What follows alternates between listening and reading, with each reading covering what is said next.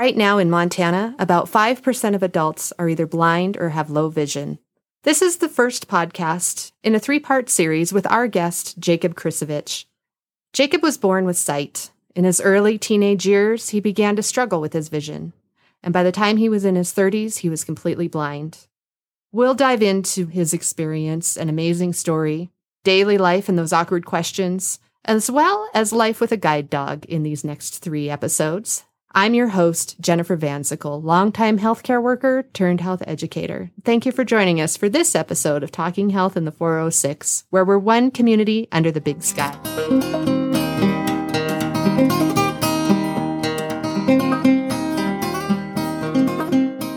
Jacob, when we visited with you before, you kind of told me that you started, so you have no sight now. Yes. But it kind of started when you were around 12 or Uh, remind me the age tell me the story 12 was a milestone, so to speak, so I could see how that would stick out. Started when I was 10. 10 Um, okay But I went blind in my right eye completely by 12. By 12, So that's okay. where the 12 came into Okay. play.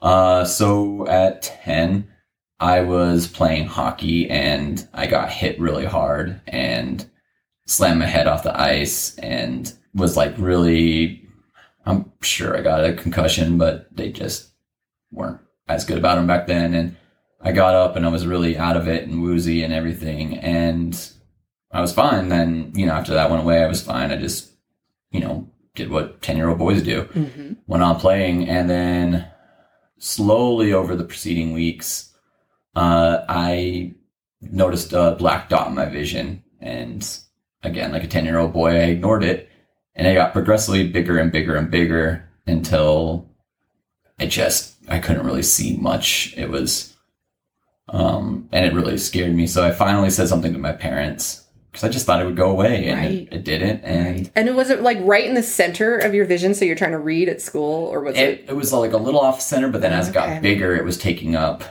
I recollect correctly, it took up like the top half Oh. of my vision, and uh, by the time we got in to the doctor, because you know it was Helena was still smaller, right. a lot smaller back then, and so we just went and saw the pediatrician because we weren't sure what to do, and luckily she was knowledgeable enough to know that it was you know retina related, and so she sent us to, or she immediately called uh, an eye doctor here in town who referred us over to Billings immediately, Mm. And went to Billings, and because at that point I could just see silhouettes of people if they were standing in front of a light. It went fast. Wow. And it was terrifying at 10 and so they took us to billings or i went my parents took me to billings and the retinal specialist at that point told me that if they didn't do surgery the next day that i'd be blind in my right eye. And you know i appreciate the honesty but i was also 10 so you know maybe could have told my parents and they could have Mhm. you know, relayed the information in a kid a kid friendly way. Um, so obviously I was terrified and I never had surgery before and just all those things. And anyways, they did the surgery because I waited so long. It ended up being, if I remember correctly, I think it was a four hour surgery, which is wow really long time to be under. And anyways, they ended up being successful. Um, and my vision stabilized out. I went back to seeing well again after around six weeks. And then, um, it happened again a few months later. just on its own no On more bumping trauma and was your other eye fine Yeah, my other this eye, whole time yeah, my other eye was fine this whole time. And then, uh, they, it happened several more times. They kept doing surgeries. And by 12, I went blind in my right eye. wow wow Yeah. Hmm. And about the same time as that, um, I'm a little hazy on the timeline, but I th- it was either slightly before it or slightly after. I believe it was slightly after.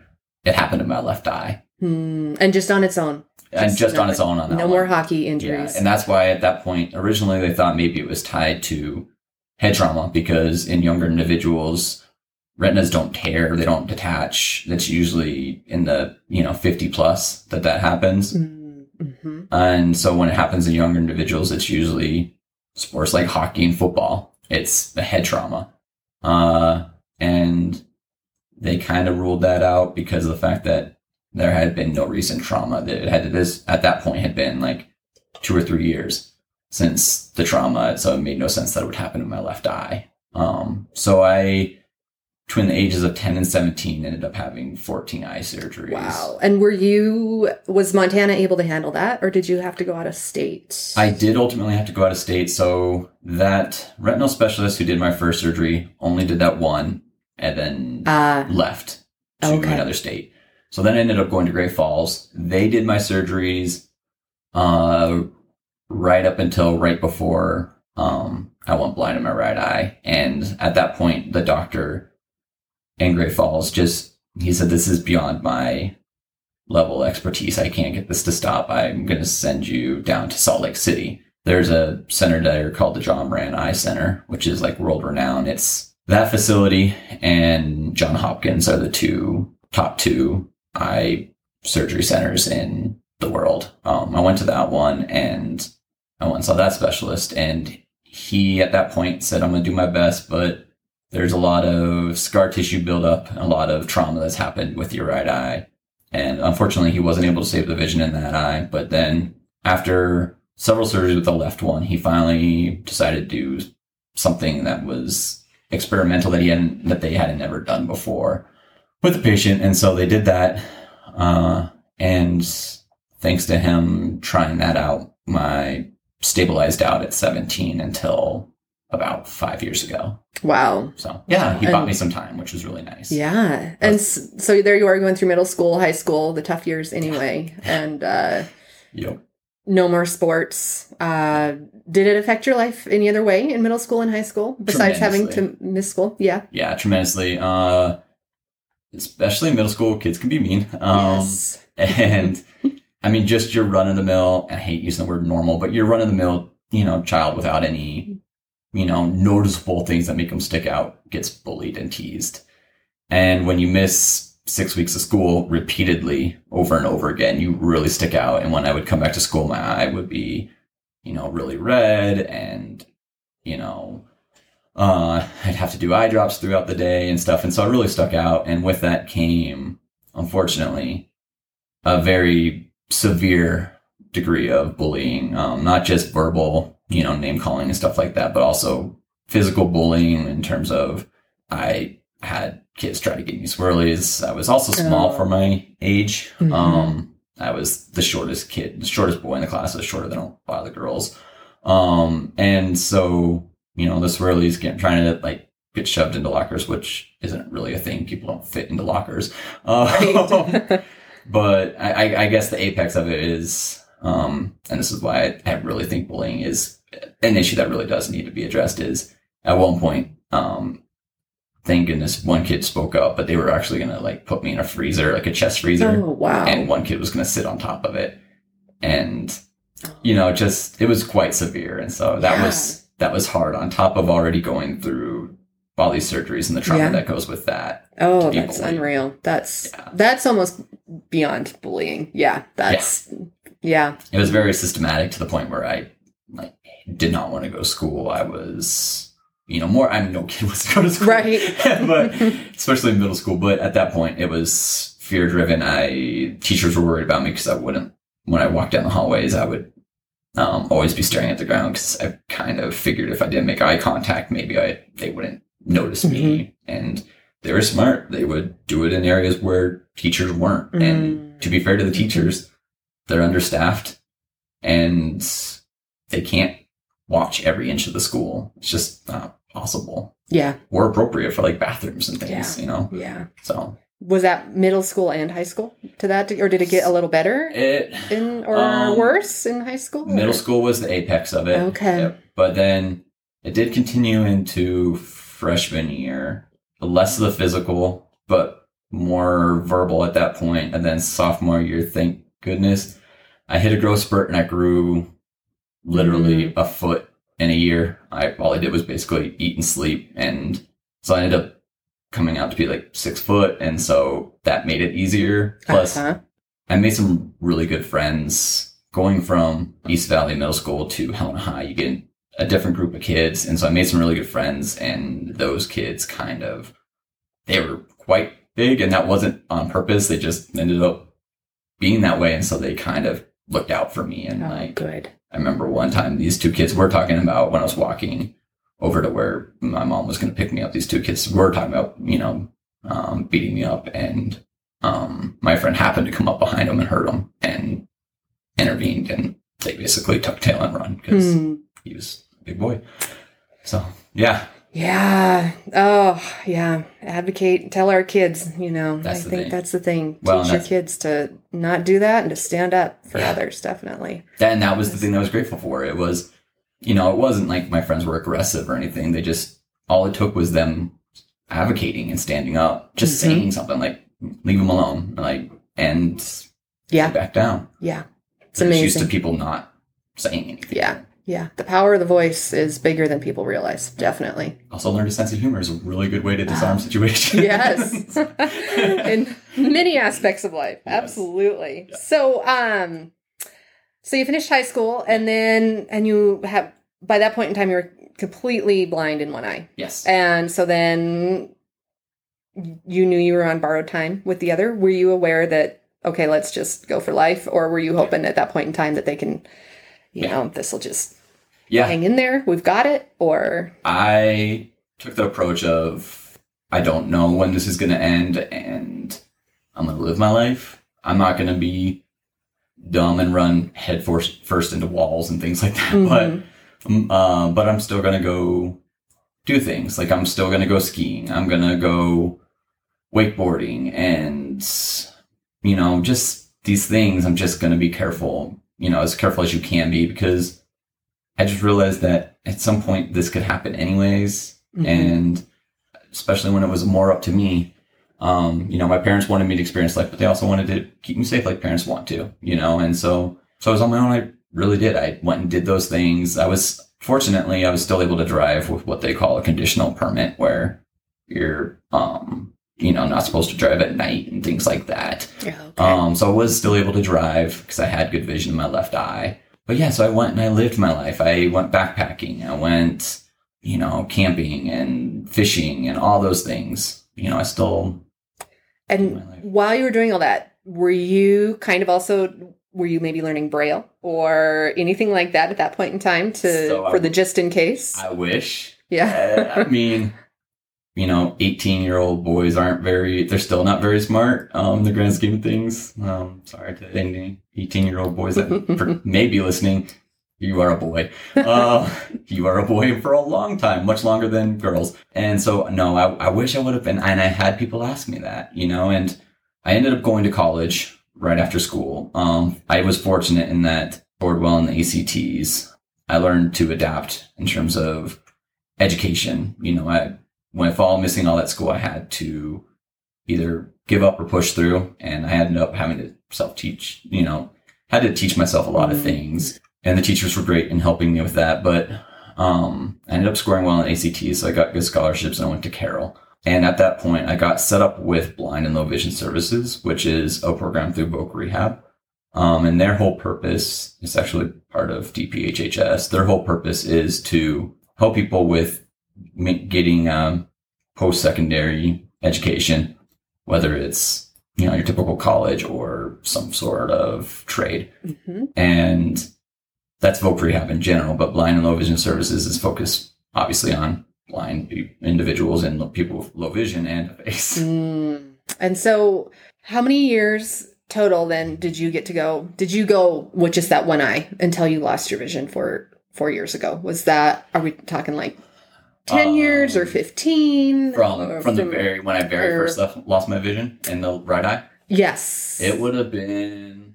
Oh man, you're asking me to do math. I am. Uh, Don't ask me to do it because we'll get the wrong answer. it would have been uh, approximately 16 years. 16. That's a lot of living. um, Yeah. in there. Yeah. Definitely. It is, and I got to do a lot of great things. I through a program in high school for that was college prep called Upward Bound. Oh, yes. Um, I don't know if it's still in existence. I hope so. It's, it's a great program. It's a program that helps kids who's who are either low income or their parents that that they don't have like a bachelor's degree. Uh huh. They'll work if you have an associate's, if one of your parents does. But their whole idea is to get kids to go to college. And so through that program, I got to go to Washington D.C. and New York City, um, which is really cool. And also, when I was in college, I got to go to Botswana, Africa for two and a half months. So I got to do a lot in those 16 years. I made a point of it. Nice.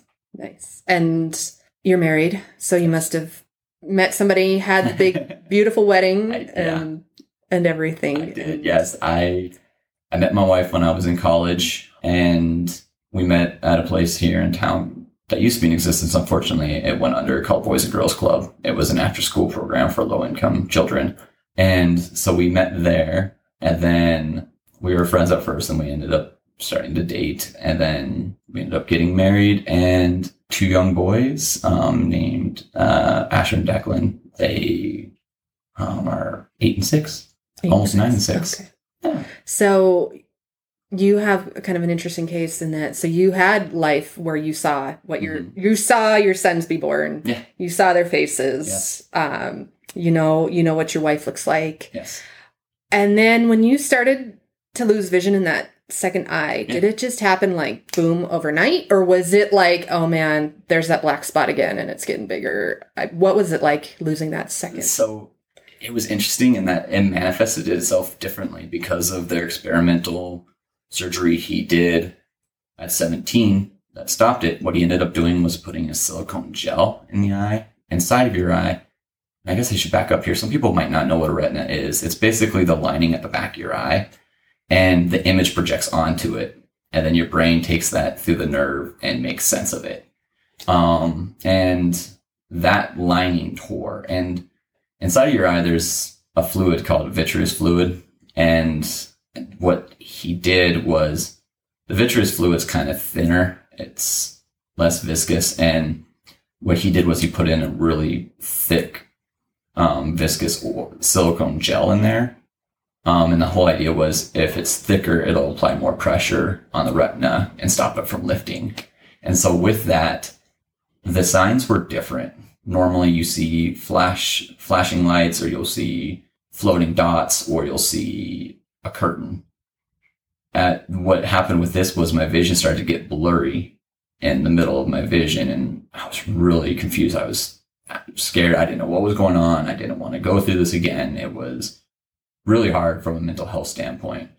And so I went and saw my doctor. They're like, well, you have macular edema. We're not really sure what's causing it. And then slowly got worse. And what they ended up finally realizing was that the retina was separating, but it was just doing it so slowly because the oil that it was hard to notice at first. And so they did a bunch of things at first, like steroid injections and stuff, not realizing it was the retina that was detaching again. Mm. And so it kind of was gradually decreasing and it was getting just essentially blurrier and blurrier and instead of getting dark. And then they realized that it was the retina detaching again and they went in to do surgery. And at that point, I was legally blind, but which is for people who don't know is your vision's 2200 or worse. And when you're considered legally blind, which means that something that the person with ordinary good sight would see, like you guys would see something, assuming that you guys have good vision, you guys would see something at 20 feet and be able to read it. Or I mean, some, sorry, flip that. Um, what you guys would be able to see at 200 feet away, I would have to be 20 feet away to read. Wow. Wow. It's basically the way that works out. And so at that point, I was legally blind. They did the surgery, and the doctor said, "I'm, you know, we'll we'll see how this takes, but your eye didn't respond super great to it." And sure enough, as the weeks went on, it um, my vision just didn't return. It Wow. was just, and then he said, "I'm sorry, there's not anything else I can do." Um, and so, anyways, from there, it just gradually, slowly got darker and darker. And I didn't, they, he didn't know where it was going to stop. I didn't know where it was going to stop. And it ended up stopping with me being totally blind, Hmm. with not being able to see any light or anything. So, Wow. yeah. Wow. And then, and that was, pro- it sounds like over months, just Yeah. a matter of months. So Yeah. how did you cope? Were you still able to, you know, with work or life in general, were you just adapting as fast as you could? Or did you need like to take a couple months off and try and mentally just I or what were you doing with your mental health and life at that point? Yeah, uh, that's an excellent question. I at first I was so busy with adapting and trying to keep my head above water with work and being a dad because you know and a husband like it, your life doesn't stop for you to adapt and learn. Um, you either keep up and do your best or you wallow. Thank you for joining us for this episode. We're going to end the podcast here, but don't worry, we're coming back with a second podcast with Jacob, and we pick up right where we left off. In this episode, you heard Jacob mention blind and low vision services. This is a bureau at the Montana Department of Public Health and Human Services. Another great bureau is the Vocational Rehabilitation and Blind Services Bureau. For more information on these and other programs available, visit talkinghealthinthe406.mt.gov. And we'll see you again next time. Until then, take care.